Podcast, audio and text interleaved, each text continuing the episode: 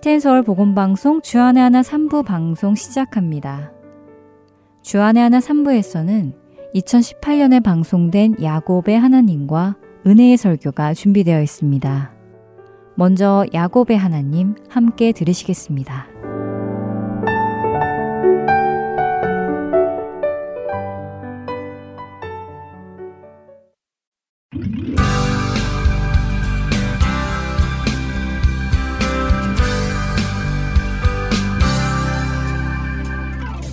애청자 여러분 안녕하세요. 야곱의 하나님 진행의 민경은입니다. 네, 여러분 안녕하세요. 강승규입니다. 네, 야곱이 세겜에서 큰 일을 치르고 베델로 갔습니다. 예, 그랬죠. 네. 아들들이 세겜 남자들을 죽임으로 해서 야곱은 또 목숨의 위험을 느낄 즈음에 하나님께서는 그에게 베델로 올라가라고 명하셨고요. 야곱은 그 음성을 따라서 베델로 돌아갑니다.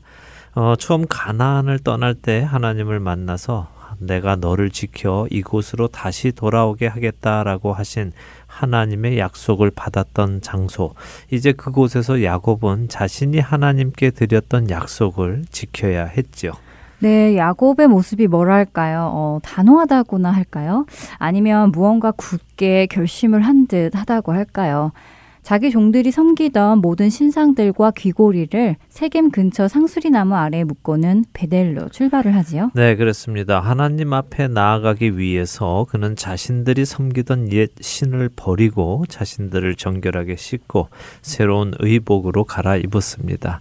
우리 그리스도인들도 마찬가지라는 말씀 드렸지요. 하나님 앞에 나아가기 위해서는 우리가 섬기던 것들을 버리고 회개하고 예수 그리스도의 피로 씻음을 받고 그리스도의 의의 옷을 입어야 한다는 말씀 드렸습니다. 네, 그렇게 베델로 떠난 야곱 일행은 세겜 주변 사람들이 쫓아가지 않았잖아요. 네. 성경은 하나님께서 그 사명 고울들로 크게 두려워하게 하셨다고 하셨어요. 네, 야곱은 아들들이 저질러 놓은 일로 인해서 이제 큰일 나게 생겼구나. 이웃 사람들이 우리 집안을 다 죽이겠구나 하고 걱정을 했지요. 어, 하지만 그런 일은 없었습니다. 하나님이 막아주셨지요. 그를 안전하게 지키시겠다는 하나님의 약속이 또 한 번 이루어졌습니다. 야곱은 하나님의 보호하심을 또 한 번 경험하게 된 것이죠. 자, 그런데 이렇게 베델에 가서 재단을 쌓고 하나님이 나의 하나님이 되시는 선포를 한 야곱에게 또 슬픈 일이 일어납니다. 어, 그러게요. 할머니처럼 느끼던 어머니의 유모 드보라가 죽어서 그녀를 상수리 나무 아래에 장사하고는 그곳의 이름을 통곡의 상수리 나무라고 지었다고 하셨어요. 네, 그렇습니다. 형을 피해 가나안을 떠난 후에 야곱은 어머니 리브가를 보지 못했지요. 아마도 야곱이 하란에 있는 동안 어머니가 돌아가신 것 같습니다. 그런데 그에게 어머니의 유모 드보라가 함께 합류를 했지요. 음. 드보라가 야곱에게 온 것은 아마도 리브가의 죽음으로 인해 할 일이 없어졌기 때문일 것입니다. 이런 상태에서 야곱은 외할머니와도 같은 드보라를 많이 의지했을 것이고요. 또 어머니에 대한 그리움을 드보라를 통해서 많이 달랬을 것입니다. 그렇기에 그녀가 죽은 후에 많이 울은 것 같습니다. 그래서 그 장소를 통곡의 상수리 나무라고 이름 지었지요. 음. 그리고 나서 야곱에게는 또 다른 일이 있었습니다. 네, 사랑하는 아내 라헬이 길에서 베냐민을 낳다가 죽게 되었어요. 네, 14년이나 보수를 받지 않고 일을 해서 얻은 아내입니다. 네. 야곱은 그녀를 참 사랑했습니다. 그런 그녀가 길에서 아들을 낳다가 죽지요. 자, 여기까지가 지난 시간에 본 것인데요. 오늘 그 뒤 창세기 35장 19절부터 또 보도록 하겠습니다. 라헬이 죽자 야곱은 그녀를 길에 장사했습니다. 그리고 묘비를 세웠지요.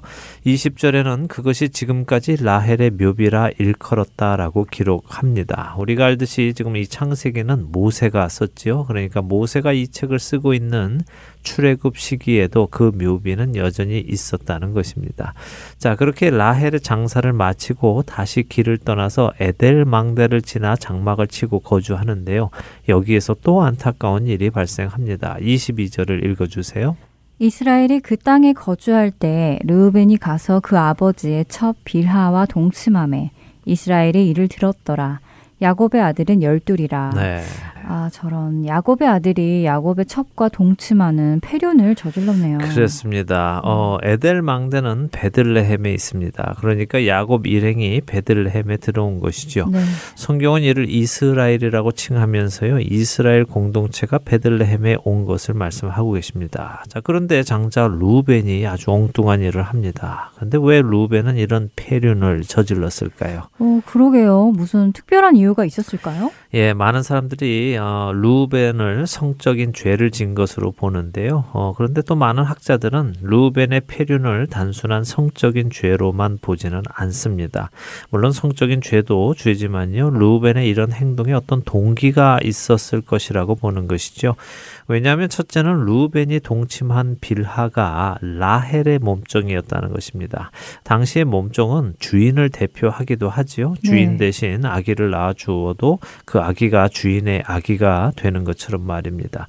그러니까 지금 야곱이 사랑하던 라헬이 죽은 상태에서 루벤이 라헬의 몸종과 동침을 함으로 이 집안의 장자는 나다. 내가 집안의 머리가 되겠다 하는 것을 선포했다는 해석인 것입니다. 음. 생각해 보면 일리가 있습니다. 야곱은 라헬을 편애했고요. 라헬의 친아들 요셉을 편애했지요. 네. 그렇다면 루벤의 입장에서는 아무리 자신이 장자라 해도 요셉을 제치고 집안의 장자권을 행사하기에는 무언가 부족할 것이라는 생각을 자연히 했을 것입니다. 음, 그랬겠네요. 어려서부터 아버지의 편애를 보아왔고 더군다나 아버지가 자 신의 친어머니인 레아를 얼마나 사랑 없이 대했는지를 보았으니 그런 생각을 하는 것도 당연했을 것 같네요. 음, 네, 그랬을 것입니다. 네. 어, 그런데 아버지가 사랑하는 라헬이 죽은 것이죠. 어, 라헬의 죽음에 야곱은 많이 힘들어했을 것입니다. 아마도 아, 이제 살맛이 안 난다라고 하고 있었을 것입니다.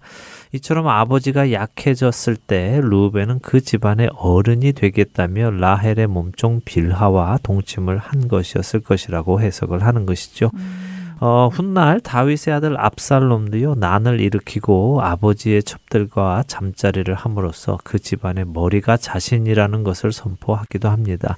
이런 문화 속에서 본다면 루벤의 폐류는 그런 의미로 보는 것이 옳을 것입니다. 자, 이 이야기 이후인 23절부터 26절까지는 레아의 아들들, 라헬의 아들들, 라헬의 여종 빌하의 아들들, 레아의 여종 실바의 아들들의 이름을 기록해 놓습니다. 특이하죠? 왜 갑자기 그들의 이름을 나열할까요? 말씀드린 것처럼 루벤은 자기 어머니 쪽 형제들에게는 장자의 대우를 받고 있었을 것입니다. 그러나 라헬 쪽 형제들에게는 그렇지 않았을 것이죠. 그렇기에 라헬의 몸종과 동침함으로 라헬 쪽 형제들에게도 이 집안의 장자는 나다 하는 것을 보여주는 것입니다. 아, 왠지 두렵습니다. 집안에서 자신의 서열을 굳건하게 하기 위해서 아버지의 몸종과 동침까지 한다는 것이요. 예, 루벤의 입장에서는 자기 자 자리를 지키기 위해서 다시 말해서 확고히 하기 위해서 그랬다고 보는 것이 맞을 것입니다. 하지만 그 방법은 분명 잘못된 행동이었고 또 죄였습니다. 결국 루벤은 이 일로 인해서 장자의 축복을 받지 못하지요. 자신의 장자의 자리를 견고하기 위해서 했던 일이 오히려 그로 장자의 자리에서 내려오게 한 것입니다. 음. 이런 뭐 법칙이라고 할까요? 아니면 섭리라고 할까요? 어쨌든 이런 가치관을 우리가 분명하게 가져야 합니다. 내 힘으로 얻으려 하지 말고 하나님께서 주실 때를 기다리는 것이 옳지요. 자, 이제 27절에서 29절을 한 절씩 읽어보겠습니다. 야곱이 기럇 아르바의 마무레로 가서 그의 아버지 이삭에게 이르렀으니 기럇 아르바는 곧 아브라함과 이삭이 거류하던 헤브론이더라. 이삭의 나이가 180세라. 이삭이 나이가 많고 늙어 기운이 다함에 죽어 자기 열주에게로 돌아가니 그의 아들 에서와 야곱이 그를 장사하였더라. 네. 아, 야곱이 아버지 이삭을 드디어 만났네요. 그렇습니다. 야곱이 마물의 헤브론 곧 할아버지 아브라함 또 아버지 이삭이 대를 이어 살던 곳에 가서 아버지를 만납니다. 음. 근데 아버지를 만나자마자 아버지가 죽는 이야기가 나오지요. 어, 네. 예. 성경은 이삭의 나이가 180세라고 기록합니다. 이삭과 야곱의 나이 차를 혹시 기억하시나요? 어, 글쎄요. 60살이었나요? 예, 맞습니다. 잘 기억하시네요. 어, 이삭이 40세에 결혼을 해서 60세에 에서와 야곱을 얻었습니다. 어, 이삭이 180세에 죽었으니까 야곱은 지금 120세겠죠? 네. 아브라함의 하나님 때부터 계속해서 드리는 말씀입니다. 성경은 어느 한 사람의 죽음의 이야기를 기록할 때 그것이 꼭 시간적으로 그때 죽은 것을 의미한다기보다는 그 사람의 이야기가 거기서 끝을 맺음을 보여주신다고요. 그래서 그 뒤에 전개되는 이야기들이 그 사람이 죽은 후에 일어나는 일이 아니라 많은 경우 그 사람이 살아있는 동안 일어난 이야기가 많다고 말씀을 드렸습니다. 아브라함의 아버지 데라의 이야기도 그렇게 전개가 되었고요. 이삭과 아브라함의 이야기도 그렇게 전개되었습니다. 오늘 이삭과 야곱의 이야기도 그런데요. 그럼 이삭의 죽음이 여기서 기록되지만 이후에 나오는 이야기들이 이삭이 살아있는 동안 있었던 일이라는 말씀을 하시려는 것이군요. 그렇습니다. 말씀드린 대로 이삭이 180세의 죽음을 맞이하면요. 야곱은 120세가 맞습니다. 어, 야곱은 84세에 결혼을 한 것으로 알려져 있죠. 그리고 약 91세에 요셉을 낳은 것으로 추정이 됩니다. 그렇다면 요셉과 야곱의 나이 차이는 91세니까 야곱이 120세라면 요셉은 몇 살일까요? 120에서 91을 빼면 29세네요. 네, 그렇습니다. 29세이죠. 요셉은 사실 17살에 애굽으로 팔려갑니다. 그리고 30살에 애굽의 총리가 되죠. 아, 그럼 이삭이 살아있는 동안 요셉이 애굽에 팔려갔고 이삭이 죽은 다음에 요셉이 애굽의 총리가 되는군요. 네, 그렇죠. 요셉의 음. 이야기는 어, 창세기 37장부터 나옵니다. 그렇다고 볼 때 이삭의 죽음 이야기가 상당히 빨리 나온 것이죠. 네. 말씀드린 대로 이삭의 삶의 목적이 여기서 끝났기 때문에 여기서 그의 죽음을 기록한 것도 이유일 것입니다. 그런데 또 한 가지 이유가 있는데요. 제가 지난 시간에 왜 유명하지 않은 리브가의 유모 두보라의 죽음이 기록되어 있을까 하는 질문을 던져 드렸습니다. 그리고 그 이유는 창세기 35장을 빠른 속도로 단숨에 읽으시면 이해하실 수 있다고 말씀을 드렸지요. 네, 그러셨어요. 그렇게 말씀하시니까 창세기 35장에 많은 사람들 사람들의 죽음이 기록되어 있네요. 그렇습니다. 많은 사람들의 죽음이 기록이 되어 있지요. 그런데 음. 그들 모두가요, 야곱이 사랑하는 사람들이었습니다. 아. 첫째는 어머니의 채취를 품고 있는 할머니와 도 같은 드보라입니다. 둘째는 그가 첫눈에 반해서 7년을 며칠같이 생각하고 얻었던 아내 라헬이지요. 또 물론 그 후에 7년을 더 그녀를 얻기 위해서 일을 했습니다. 그리고는 아버지 이삭입니다. 이들의 죽음을 창세기 35장은 이어서 기록을 합니다. 이들 모두는 야곱이 많이 의지했던 사람들입니다. 창세기 35장이 야곱이 하나님을 자신의 하나님으로 고백하는 그 시작이라 볼때 하나님께서 야곱이 의지하던 것들에서 시선을 돌려 하나님께만 고정시키는 훈련을 시작하셨다고 보아도 될 것 같은데요. 네, 맞습니다. 바로 그 말씀을 드리려는 것입니다. 어, 야곱은 세겜에서 베델로 올 때 자신의 종들에게 각자 섬기는 신상을 버리라고 했습니다. 그랬죠. 정결하게 씻고 새 의복을 입고 하나님께로 나아가자라고 했습니다. 이제는 야곱의 차례입니다. 음. 그러나 그것은 겉으로 보이는 신상만을 버리는 것이 아니라 야곱의 마음속에 있는 우상들도 버려야 하는 것이죠. 어떻게 보면 하나님께서 너무하다 싶을 수도 있습니다. 사랑하는 사람들을 떠나 보내게 하시니까 말입니다. 아, 우리의 관점에서는 충분히 그렇게 생각이 되지요. 그러나 하나님의 생각은 우리의 생각과는 다르십니다. 하나님은 야곱에게서 이 사람들을 빼앗아 가신 것은 아닙니다. 그 사람들의 수명이 다 했기에 그들이 이 땅의 삶을 마감한 것이지요. 그러나 그 시간이 모든 것을 관장하시는 하나님 안에서 알맞은 시간에 합력하여 일어난 것일 뿐입니다. 중요한 것은 야곱이 자신이 의지하던 것들을 내려놓고 하나님만을 의지하는 훈련에 들어갔다는 것이죠. 자, 아들 루벤이 라헬의 첩과 동침함으로 아버지의 자리까지도 흔들려고 합니다. 이런 때에 야곱은 지금껏 자기 머리로 문제들을 해결해 왔지만요. 이제는 더 이상 자신의 머리로 자신의 처세술로 문제를 해결하는 것이 아니라 하나님께 해결해 주시라고 의지하기 시작해야 하는 것입니다. 그리고 가장 큰 문제, 즉 터닝 포인트라고 할 문제가 이제 요셉이라는 아들을 통해 다가오고 있는 것이죠. 아, 뭔가 조금 두렵기도 하지만 한편으로는 기대도 됩니다. 이를 통해 하나님이 원하시는 하나님의 사람, 믿음의 조상 야곱이 되어가는 것이니까요. 그렇죠. 바로 이것이 우리 개개인의 목적이기도 합니다. 음. 하나님이 원하시는 사람으로 빚어져 가는 것, 하나님의 백성이 되는 것, 하나님만을 의지하는 사람이 되는 것이 우리가 마땅히 되어야 할 모습이고 또 그것이 우리를 향한 하나님의 뜻인 것입니다. 그렇게 우리의 삶 속에서도 이런 곤고한 시간이 찾아올 때요. 왜 나에게 이런 일들이 일어나나라고 낙담할 것이 아니라 그 곤고함 속에서 주를 바라보는 우리가 되기를 바랍니다. 네, 주님만을 의지하는 우리 모두가 되기를 바랍니다. 네, 자 이렇게 해서요 창세기 35장이 끝이 납니다. 다음 장인 36 장은요 에서의 이야기가 나옵니다. 그의 족보와 그가 어디에 어떻게 살았는지 이런 이야기들이 36장 전체에 기록이 되어 있습니다. 그래서 우리는 특별히 36장을 읽지는 않고요. 제가 대략적인 설명만 해드리겠습니다. 36장 1절은 에서 곧 에돔의 족보는 이러하니라 하면서 시작을 합니다. 그리고 그의 세 명의 아내 이름이 나오지요. 그리고 그 세 명의 아내들을 통해 얻은 자손들의 이름이 나옵니다. 자, 6절과 7절을 한번 읽어보죠. 에서가 자기 아내들과 자기 자녀들과 자기 집의 모든 사람과 자기의 가축과 자기의 모든 짐승과 자기가 가나안 땅에서 모은 모든 재물을 이끌고 그의 동생 야곱을 떠나 다른 곳으로 갔으니 두 사람의 소유가 풍부하여 함께 거주할 수 없음이러라. 그들이 거주하는 땅이 그들의 가축으로 말미암아 그들을 용납할 수 없었더라. 네.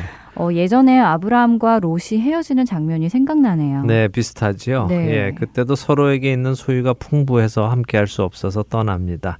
당시에 롯은 동쪽인 소돔과 고모라 땅을 택하고 떠났습니다. 8절에 보면 에서 역시 가나안의 동쪽에 있는 세일로 옮겨간다고 하시죠. 이런 것을 보면요, 자신들 스스로가 약속의 땅을 떠나는 것을 볼 수 있습니다. 하나님이 약속하신 그 땅에서 자신들의 필요에 의해 스스로 떠나는 것이죠. 그런데요, 지난 33장에서 보면 에서가 이미 세일에서 왔다고 하지 않으셨나요? 그때 에서가 세일로 돌아갔다고 했고 야곱도 자신이 세일로 가서 형님을 뵙겠다고 했던 것을 기억하는데요. 네, 잘 기억하시네요. 예, 그렇게 궁금증을 자꾸 가지셔야 합니다. 그래야 성경을 더 깊이 이해하게 되지요. 어, 학자들은 이 부분을 이렇게 설명합니다. 이미 에서는 세일산 일대에 자기 영역을 넓히고 살고 있었다고요. 전에도 우리가 보았지만 에서는 취미 삼아서 이 지역 저 지역 다니면서 사냥을 했지요. 네. 그러면서 여기저기에 하나님께서 여성들을 취해다가 아내로 삼아서 부모님께 걱정을 끼쳐 드렸습니다. 그래서 에서의 생활 반경이 이미 가나안을 중심으로 세일까지 넘어가 있었는데 야곱이 이렇게 들어와서 함께 살게 되므로 소유들이 서로 간에 많으니까 완전 이주를 이때 한 것이다 하는 것입니다. 그럼 에서 입장에서 보면 동생 야곱에게 양보를 하고 배려를 해준 것으로 이해할 수 있겠네요. 예, 그렇게 볼 수 있죠. 자신의 장자권을 주장하며 야곱아 네가 다른 곳으로 가라 이렇게 하지 않았고요. 자신이 떠나간 것입니다. 뭐 원래부터 장자권에는 별로 관심이 없었던 에서이니까 그랬던 것인지 어쨌든 자연스럽게 그가 가나안 동쪽 세일로 자신의 모든 재산을 옮겨서 이사를 했습니다. 이제 더 이상 그는 가나안에 적을 두지 않고 사는 것이죠. 그래서 에서의 본격적인 삶이 세일에서 시작되는 것입니다. 에서는 세 아내를 통해 다섯 명의 아들을 낳고요. 그들을 통해 열 명의 손자들을 봅니다. 그리고 그들을 통해 족장들이 번성해 나가는 것을 성경은 기록하시죠. 자, 이렇게 에서의 족보를 기록해 놓고 다음 장인 37장에 가면 야곱의 족보를 또 기록을 합니다. 성경은 종종 이렇게 형제들의 족보를 비교해 줍니다. 가인과 셋의 족보, 이스마엘과 이삭의 족보, 에서와 야곱의 족보가 이렇게 비교되면서 서로 앞뒤에 쭉 기록이 되지요. 왜 그럴까요? 때때로 우리가 이 족보를 비교해 보면요. 한쪽 족보가 더 번성해 나가는 것을 보게 됩니다. 그리고 주로 하나님의 백성이 아닌 사람들이 그럴 경우가 많지요. 가인의 족보나 이스마엘의 족보나 에서의 족보가 우리 육신의 눈으로 볼 때 더욱 번창하는 것처럼 보입니다. 사람도 많아지고 힘도 강성해지고 왕들도 많이 나오고 하지요. 그러나 또 동시에 성경은 우리에게 물으십니다. 아무리 이 족보가 이 땅에서 이렇게 번성하고 잘 나간다 하더라도 그들이 구원의 은혜의 족보 안에 들어있지 않으면 그것이 무슨 소용이겠느냐 하고 물으시는 거죠. 아무리 성공해도 구원받지 못한다면 얼마나 슬픈 일입니까? 하나님 나라는요, 딱 두 가지로만 분류가 됩니다. 하나는 첫사람 아담의 족보이고요. 또 하나는 두 번째 아담 예수 그리스도의 족보입니다. 나는 어느 족보에 속해 있는 사람인가? 첫사람 아담인가? 아니면 두 번째 아담 예수 그리스도의 족보에 속해 있는가 확인해야 합니다. 남의 족보 부러워하지 마시고 하나님의 족보 안에 들어가시는 우리 모두 되기를 바랍니다. 자, 이렇게 해서요. 야곱의 시대, 에서의 시대도 끝이 납니다. 물론 야곱의 삶은 창 세기 마지막까지 계속 가지만요. 이제는 야곱의 아들들의 시대, 특별히 유다와 요셉을 중심으로 이야기가 또 돌아갑니다. 또 세대 교체가 일어나는 하는군요. 그럼 이제 제목을 야곱의 하나님에서 요셉의 하나님으로 네. 바꿔야 할까요? 예, 뭐 그래도 되겠죠. 음. 예. 하지만 요셉의 이야기 역시 야곱의 이야기 안에 포함되어 있고요. 야곱을 이스라엘로 만들어 가시는 하나님의 손길 안에서 요셉과 유다의 이야기가 어, 들어 있기 때문에요. 역시 큰 틀인 야곱의 하나님으로 계속해서 가도록 하겠습니다. 네. 자, 오늘은 여기까지 보도록 하고요. 다음 시간부터는 창세기 37장의 이야기 보도록 하겠습니다. 한 주간도 주님만 의지하며 살아가시는 여러분들 되시기 바라면서요. 저희는 여기에서 마치겠습니다. 다음 주에 뵙겠습니다. 안녕히 계십시오. 안녕히 계세요.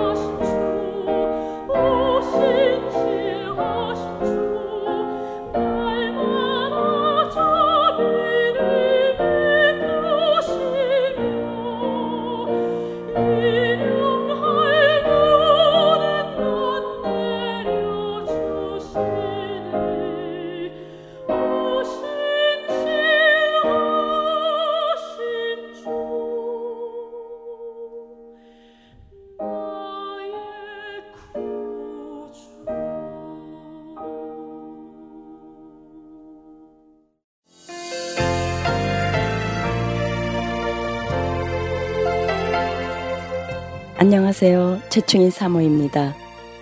믿지 않는 자에게 복음을 믿는 자에게는 영적 성장을 위하여 매주 예수 그리스도의 복음을 CD에 담아 전하는 하텐서울 복음 방송. 이 귀한 사역에 여러분의 동역이 필요합니다. 사역자들을 위한 기도와 CD 제작과 우편 배달을 위한 후원, 그리고 방송으로 CD 배치로 여러분들의 동역의 손길이 필요합니다. 영혼을 살리고 세우는 이 귀한 사역을 함께 해주세요. 믿진 않은 자에게는 복음을 믿는 자에게는 영적 성자율 여기는 하여튼 서울 복음 방송입니다.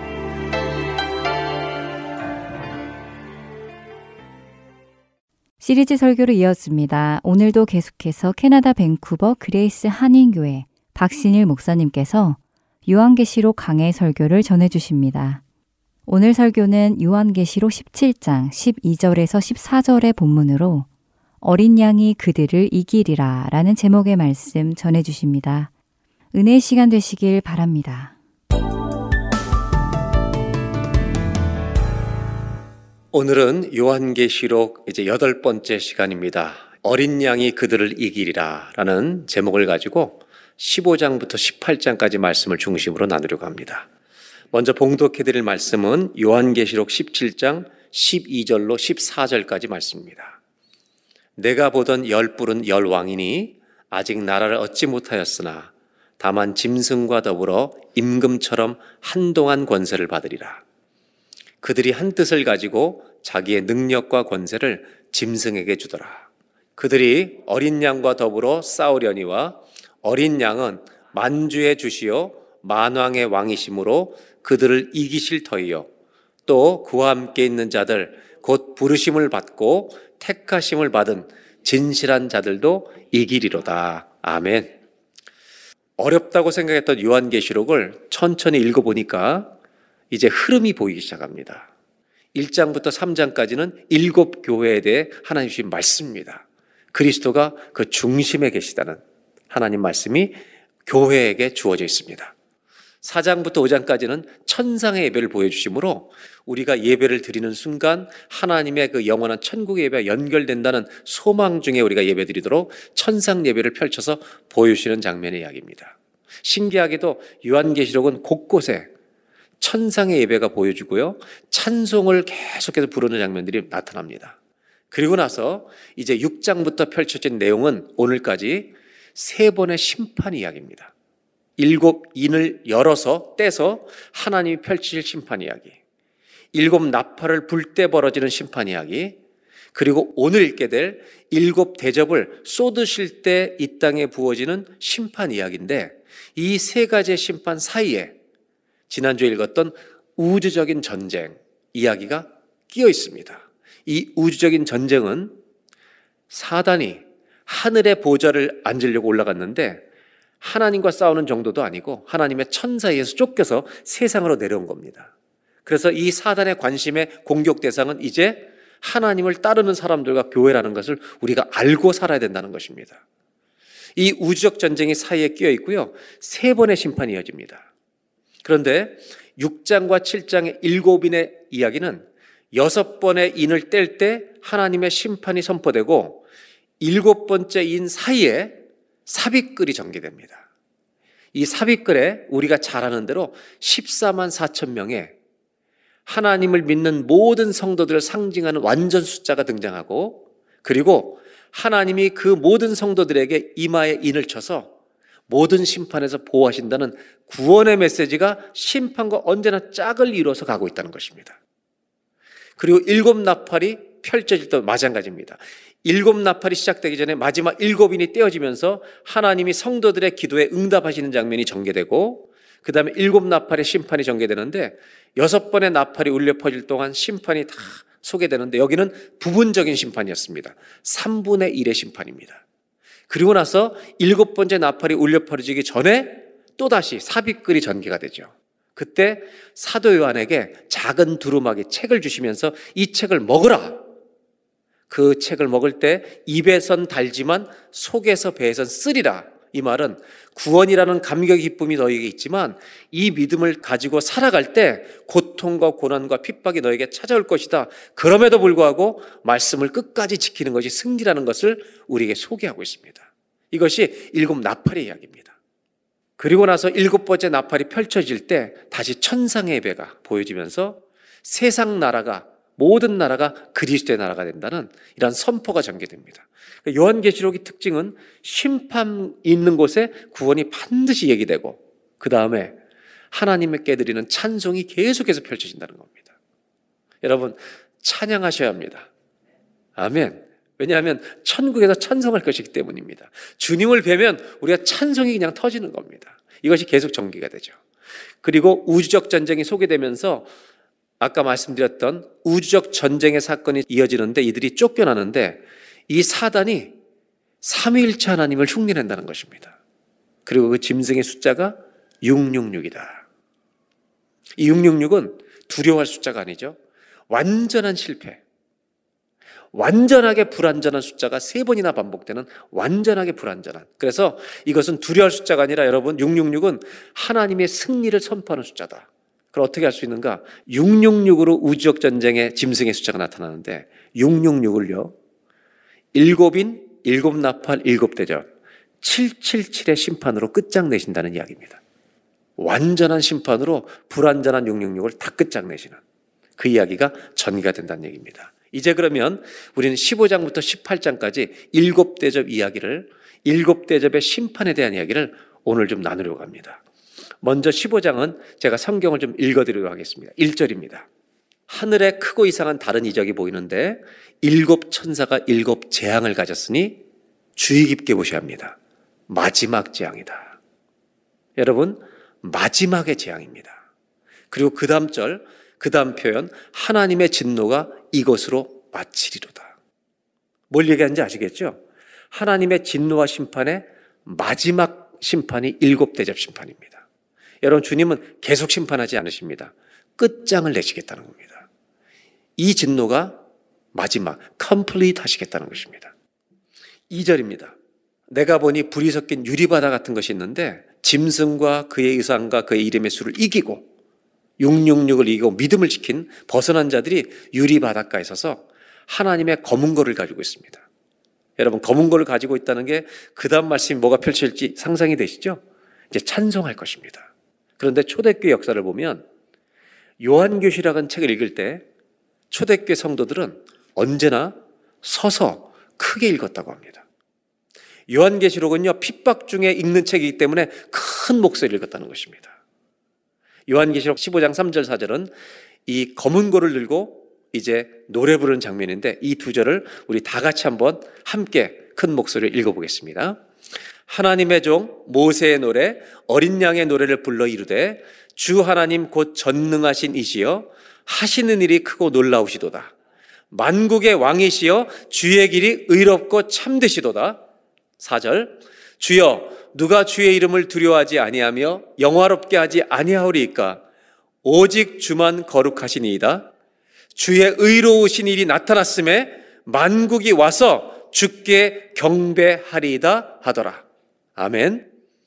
오늘 4절에 보시면 주의 의로우신 일이 나타났음에 의로우신 주의 일이 이 땅에 임했음에 만국 모든 열방이 주께 경배합니다라고 찬송합니다. 성경이 말하고 있는 15장 4절은 뭐냐면 마지막 심판이 와야 온 모든 민족과 열방이 하나님께 경배하게 하는 마지막 것은 심판이 와야 한다는 겁니다.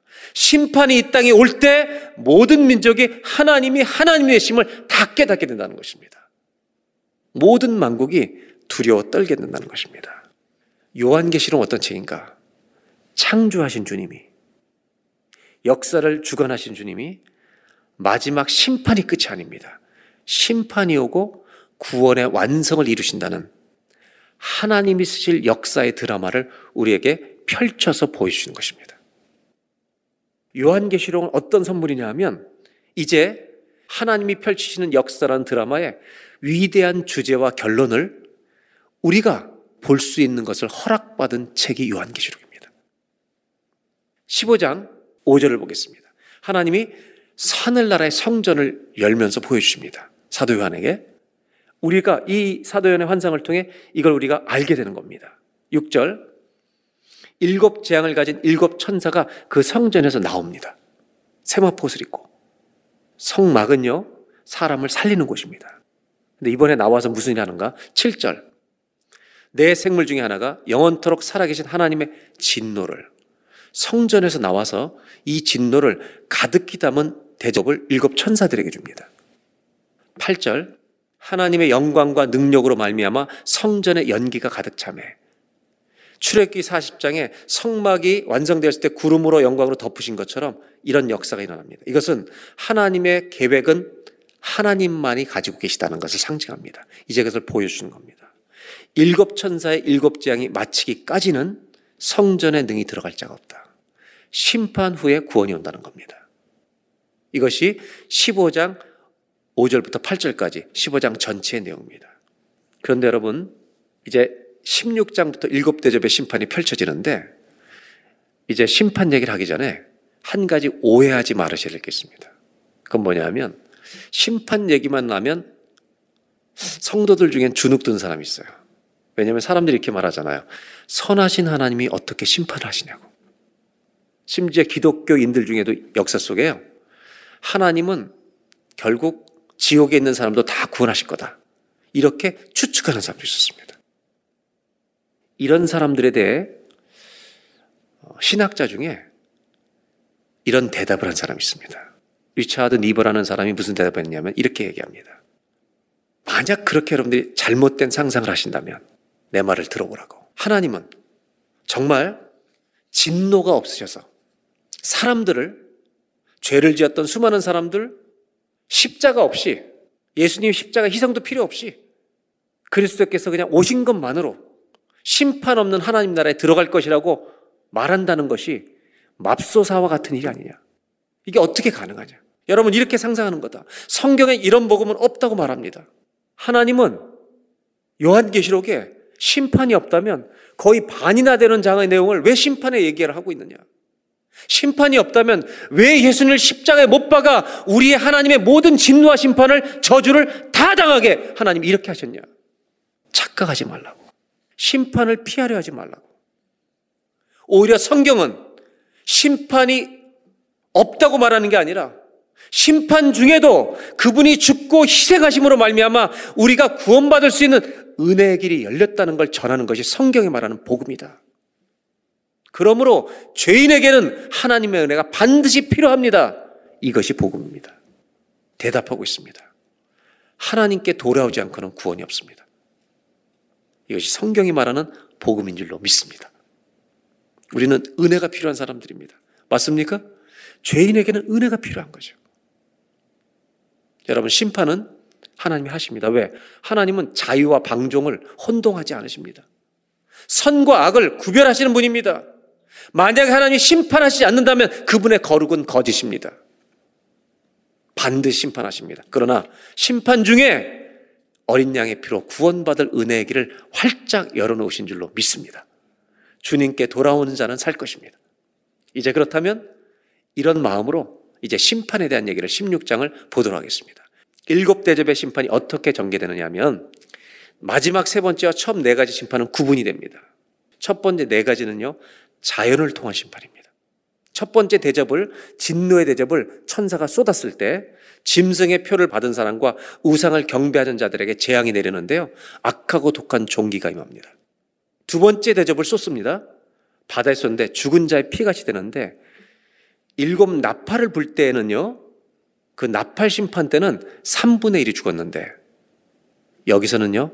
다 죽습니다. 완전한 심판입니다. 이 대접은요. 세 번째 대접은 그 대접을 진노의 대접을 쏟으시는데 강과 모든 물 근원에 쏟습니다. 다 피가 됩니다, 물이. 그 이유는 뭐냐? 성도들과 선지자의 피를 이 땅에 흘렸기 때문에 다 피바다가 되게 합니다. 그 다음에 네 번째 대접을 쏟으십니다. 해에다 부으십니다. 여러분 어두워집니다. 사람들이 회개치 않습니다. 죽게 영광을 돌리지 않습니다. 이것은 이중적 의미가 있어요.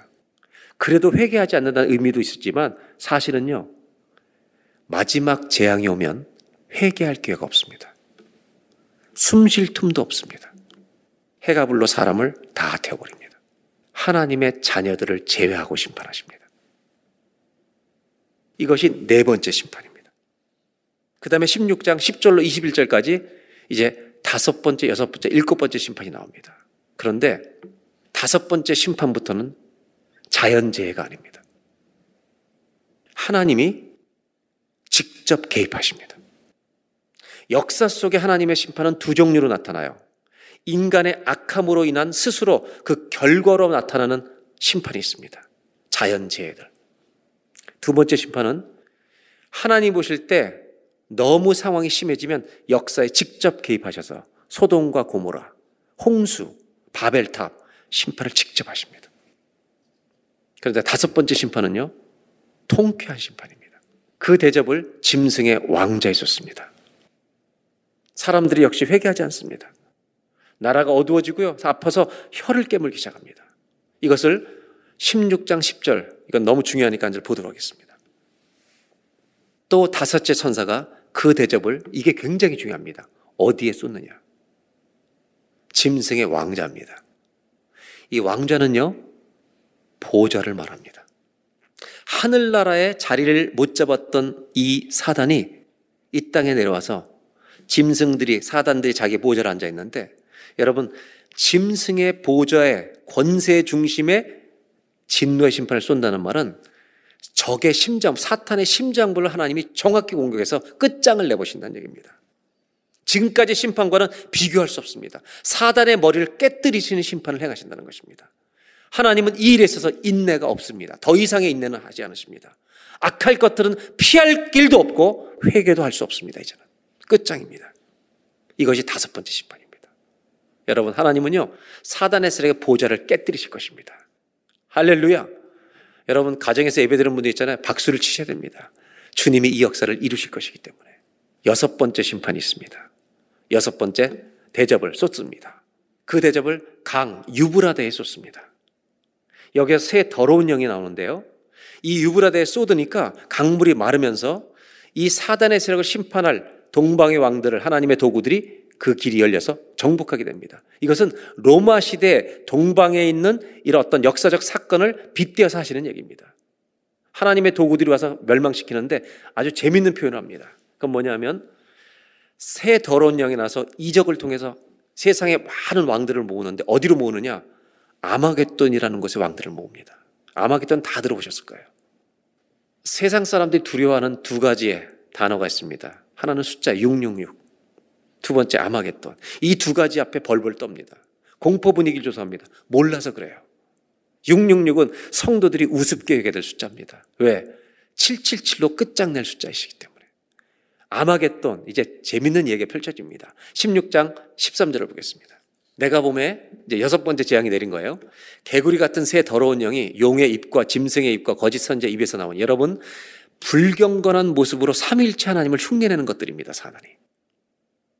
하나님처럼 세상을 통치하고 싶은 거예요. 4절 그들은 귀신의 영이라. 이적을 행하여 온 천하 왕들에게 가서 하나님 곧 전능하신 이의 큰 날에 있을 전쟁을 위해 그들을 모으더라.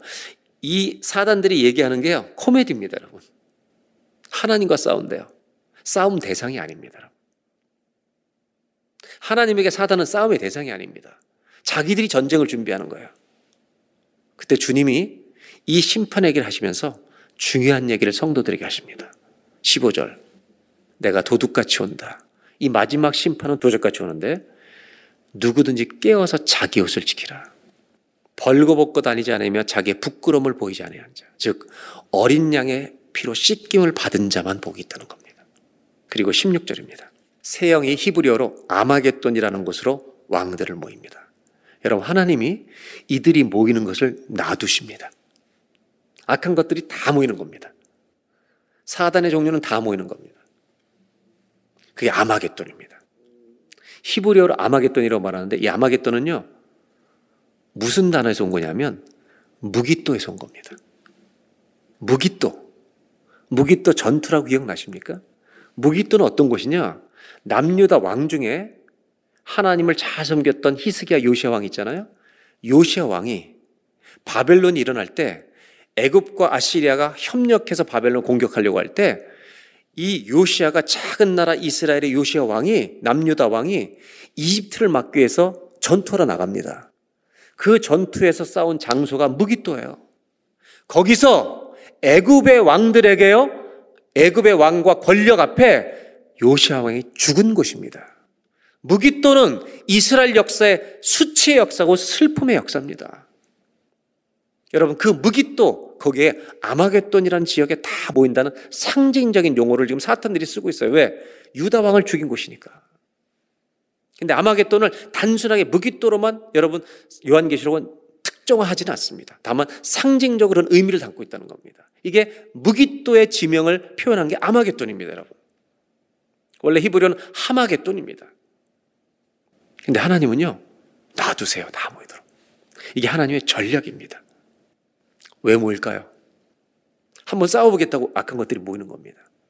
주님이 왜 놔두실까요? 여러분, 한 곳에 모인 다음에 단번에 끝장내시려는 주님의 계획입니다. 다들 모이게 해서 한 번에 끝장내는 겁니다. 사단의 종지부를 찍으시겠다는 겁니다.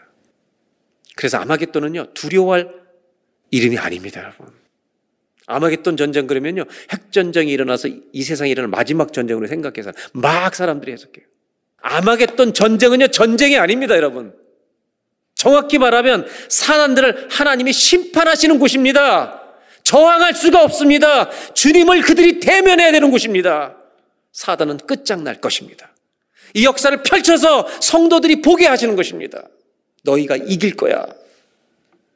여러분, 아마겟돈은 전쟁이 없습니다. 일방적인 심판만 있을 것입니다. 이 심판을 시각적으로 보여준 이유가 뭘까요? 핍박 중에 믿음을 지키는 성도들에게 끝까지 앞으로 펼쳐질 역사를 시각적으로 보여주시면서 끝까지 주님을 따르라. 이걸 부탁하고 싶으신 거죠. 그래서 요한계시록은 제자도의 책이라고 말씀드리는 거예요. 여기 여섯 번째가 심판을 보면서 오늘 첫 번째로 정리하려고 하는 게 있습니다. 하나님은 우리에게 현대를 살아는 우리에게 무엇을 말씀하고 싶으신 걸까? 이 역사의 마지막을 보여주시면서 초대교회 때 주셨던 이 말씀을 우리에게 보여주시면서 도대체 뭘 말씀하시는 걸까?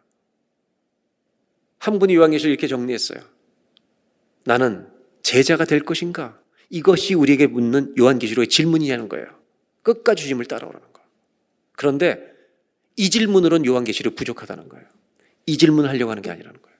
Will I be a disciple? 내가 제자가 될 건가? 이 질문을 하고 있지 않다는 거예요, 요한계시록은. 사단의 세력이 철저하게 무너지는 걸 보면서 사단이라고 하는 것은 직접 성도들 공격할 수도 있지만 이 땅에 있는 모든 권력, 여러분 사회, 경제, 정치, 돈 이런 모든 것들을 사용해서 우리를 공격하고 있어요. 요한계시록의 첫 번째 질문이 있습니다. 이 질문이 요한계시 던진 메시지고요. 날카로운 메시지고 우리의 삶에 적용해야 될 질문입니다. 한번 따라 하실까요? 나는 나는 누구의 제자가 될 것인가? 내가 제자가 될 것인가를 묻는 책이 아니라 똑바로 말해라. 넌 누구의 제자냐? 넌 뭐의 제자야? 이걸 밝히라는 겁니다. 여러분, 우리가 예수님의 제자가 아닌 것처럼 행동할 때가 많습니다. 돈의 제자, 명예의 제자, 욕심의 제자, 죄의 효자가 될 때가 있습니다. 성경이 말하는 건 세상 속에 살되 세상 제자 되지 마라. 예수 그리스도의 제자가 되라. 요한계시록이 던지는 첫 번째 질문입니다. 여러분 누구의 제자가 될 것입니까? 예수 그리스도의 제자가 되기로 결심하는 오늘 예배가 되기를 주의 이름으로 축원합니다. 예수님의 제자가 되셔야 합니다. 마지막 일곱 번째 심판을 보겠습니다. 그 대접을 공중에 줬습니다. 여러분 사단은요. 사단은 하늘 보지 앉을 자리가 없었습니다. 세상에 내려왔어요. 쫓겨왔어요. 세상을 통치하는 세상의 공중의 권세를 잡고 있습니다. 그런데 그 대접을요. 아까는 심장부의 보좌에 붙더니 그들이 통치하고 다스리려고 한 세상의 공중에 다 쏟아부으십니다. 지진이 일어납니다. 이것은 성경 말씀을 보셔야 합니다. 17절입니다. 너무 중요한 구절이 나옵니다. 일곱째 천사가 그 대접을 공중에 쏟음에 공중에 쏟습니다. 사단이 장악하고 싶은 이 세상의 공중에 에베소 2장에 2절에 공중의 권세에 잡은 자. 이 세상이죠. 큰 음성이 성전에서 보자로부터 성전에서부터 하나님의 음성이 일곱째 천사가 대접을 진노의 대접을 쏠 때 소리가 들 음성이 들려요. 그런데 이르되 되었다. 되었다라는 말이 뭔지 아세요? It is done. It's done. 뭐라고 말씀하신 거면 끝났다. 십자가에서 다 이루셨다고 말씀하신 주님이 계시죠? 하나님이 마지막 심판을 내리실 때 되었다. 끝이야. 이렇게 말씀하십니다. 창조를 믿는다면 예수님의 오심과 구속을 믿는다면 마지막 심판과 구원을 똑같이 우리는 믿습니다. 다 되었다 하시고 18절을 보겠습니다.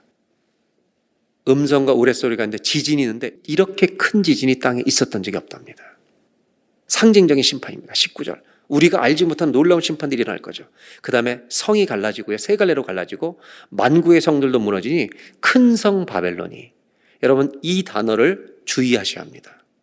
요한계시록에는 하나님을 대항했던 모든 세력들을 이렇게 부릅니다. 큰 성 바벨론 혹은 음녀 이렇게 16, 17, 18, 19, 20장에 쫙 표현합니다. 하나님을 저항했던 모든 사단의 세력을 사단, 용, 짐승 부르던 이 주님이 로마 제국처럼 강력하게 이렇게 역사했던 하나님을 대항했던 세력들에 대해서 큰 성 바벨론이라고 표현합니다. 거기에다가 하나님이 진노의 포도잔을 붓습니다. 20절입니다. 섬도 없어지고 산악도 간데 없더라. 이게 무슨 말입니까? 우리 눈으로 보고 있는 섬과 산이 없어진다. 역사의 끝이라는 것입니다. 역사가 그친다는 것입니다. 마지막 심판은요, 여섯 번째, 일곱 번째 사이에 삽입글도 없습니다. 숨 쉴 틈이 없습니다. 하나님의 심판이 몰아붙입니다, 마지막. 이 모든 역사가 끝이 나고 주님은 역사를 영원한 것으로 전환시키십니다. 그리고 나서 17장, 18장이 이 심판 이야기의 연속입니다. 17장 1절에 일곱 대접을 가진 일곱 천사 중 하나가 와서 내게 말하 이르되 이리로 오라.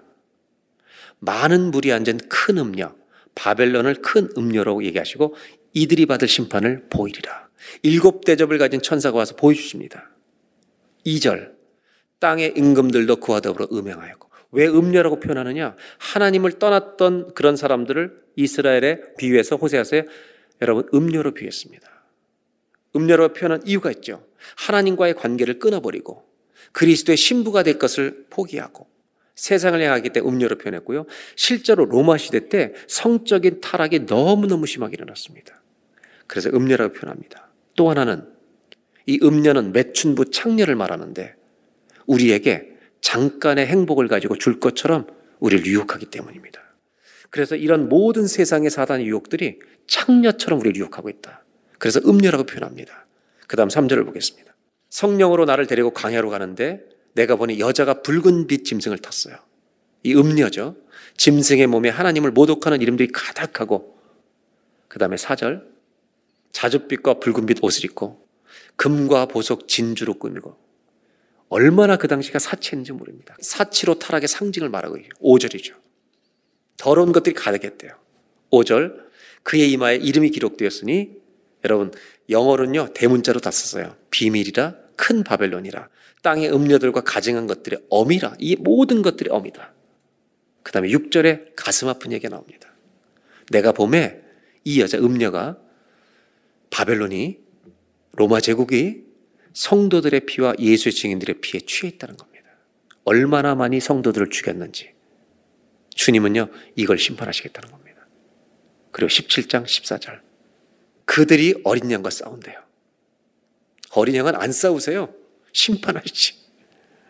오늘 이 14절이 오늘 우리가 읽었던 본문 말씀이에요.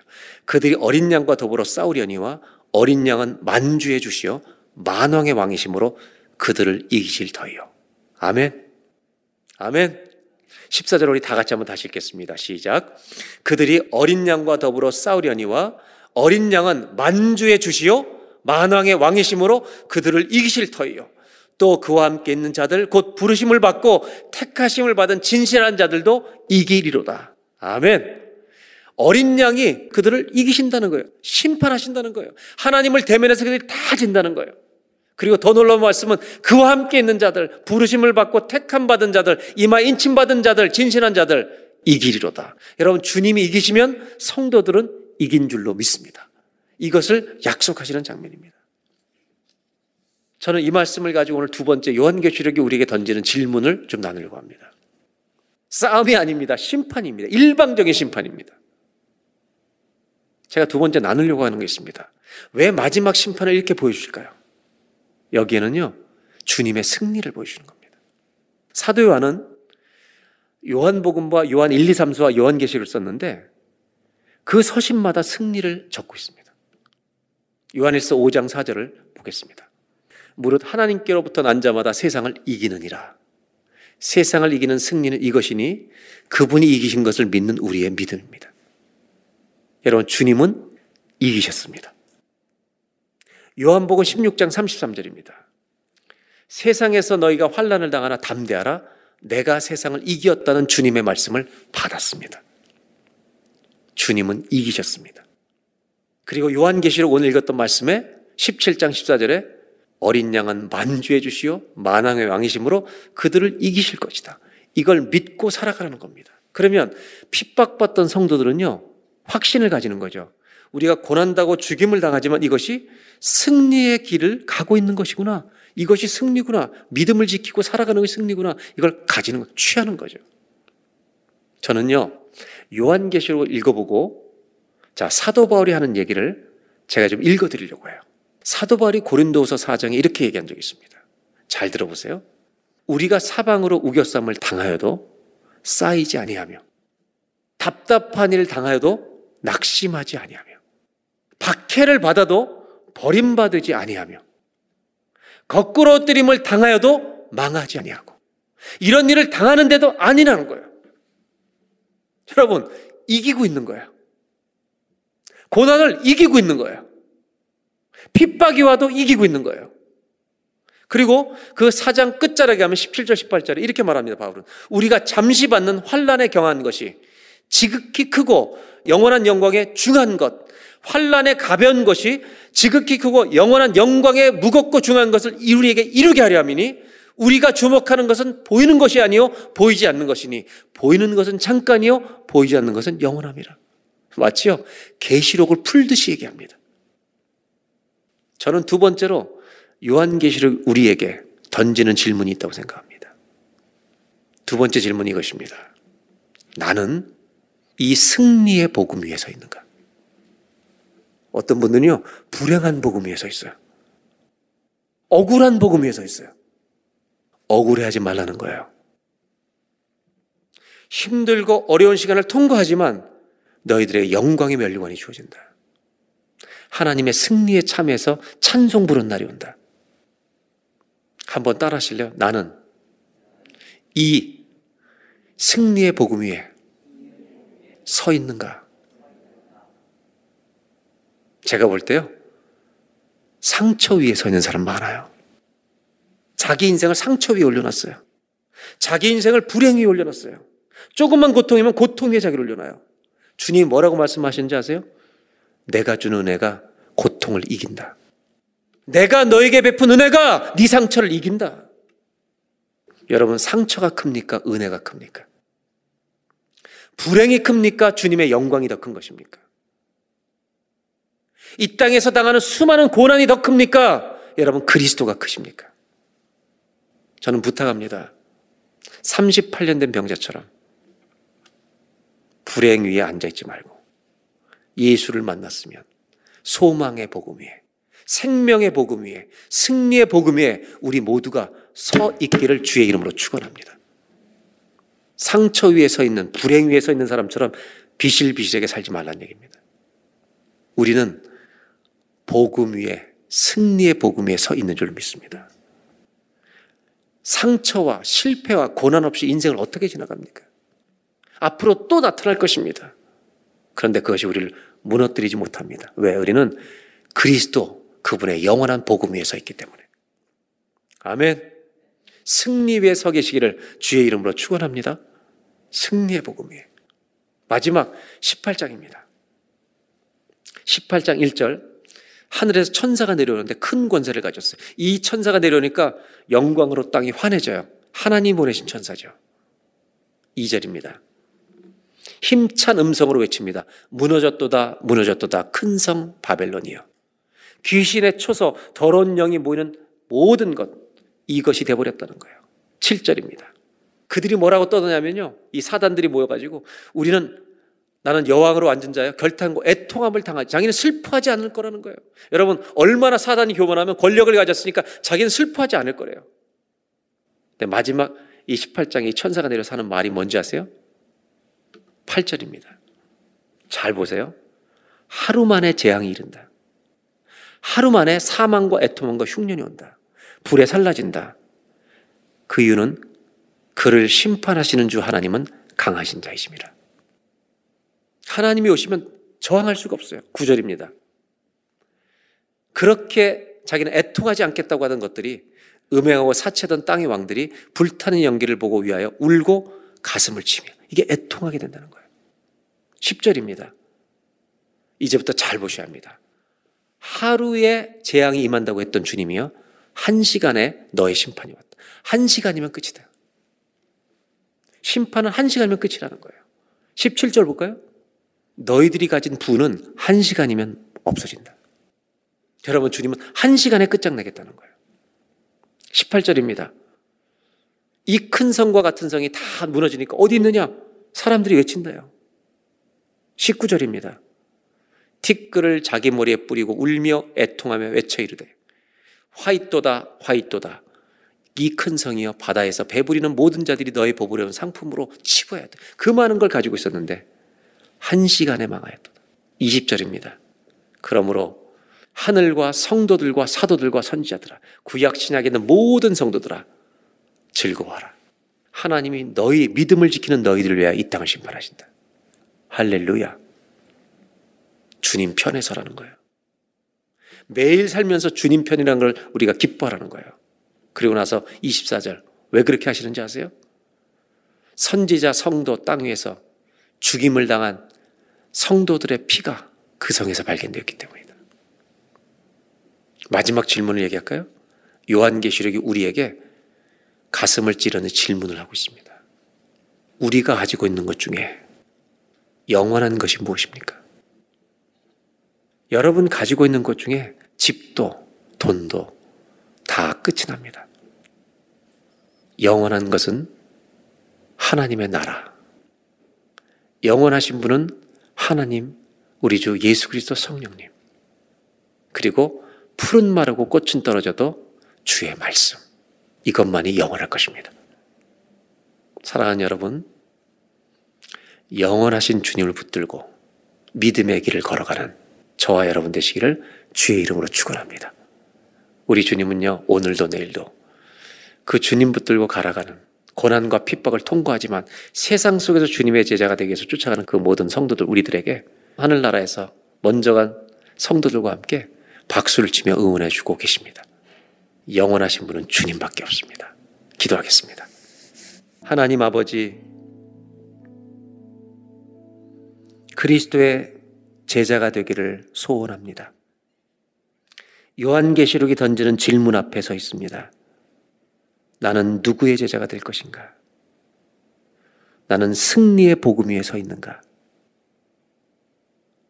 내가 가진 것 중에 영하는 것은 무엇인가? 예수 그리스도,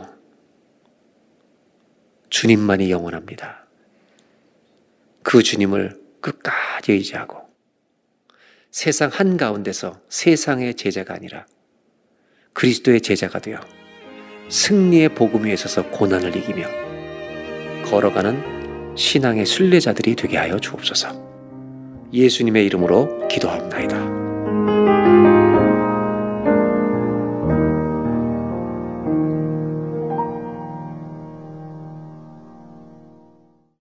이 땅에 오직 주밖에 없네. 그 무엇도 나를 채울 수 없네. 주님의 평안 내 안에 있네. 그 누구도 빼앗을 수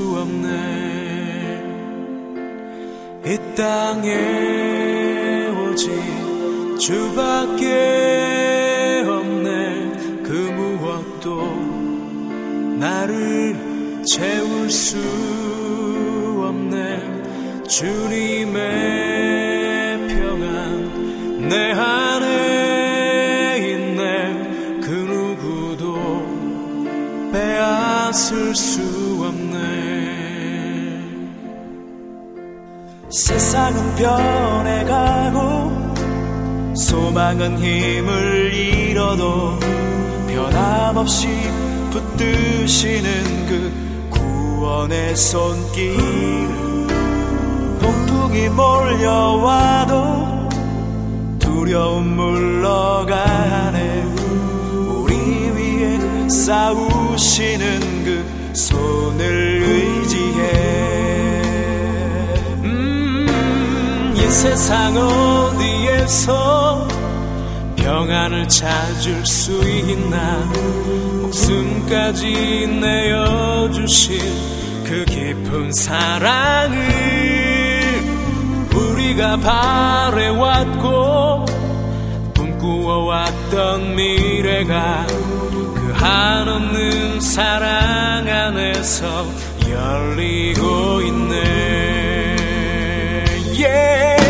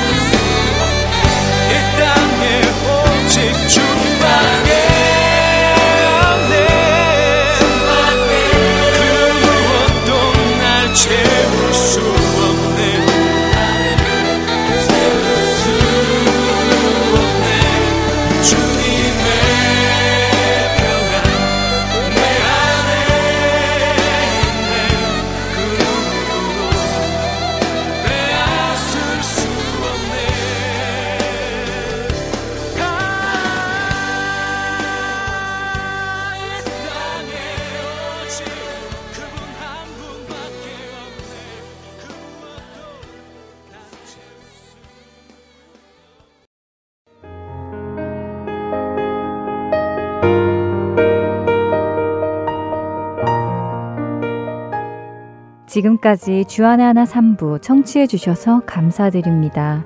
다른 방송들을 더 듣고 싶으신 분들은 홈페이지 www.할테인서울.org에서 특별 방송을 클릭하시면 들으실 수 있습니다.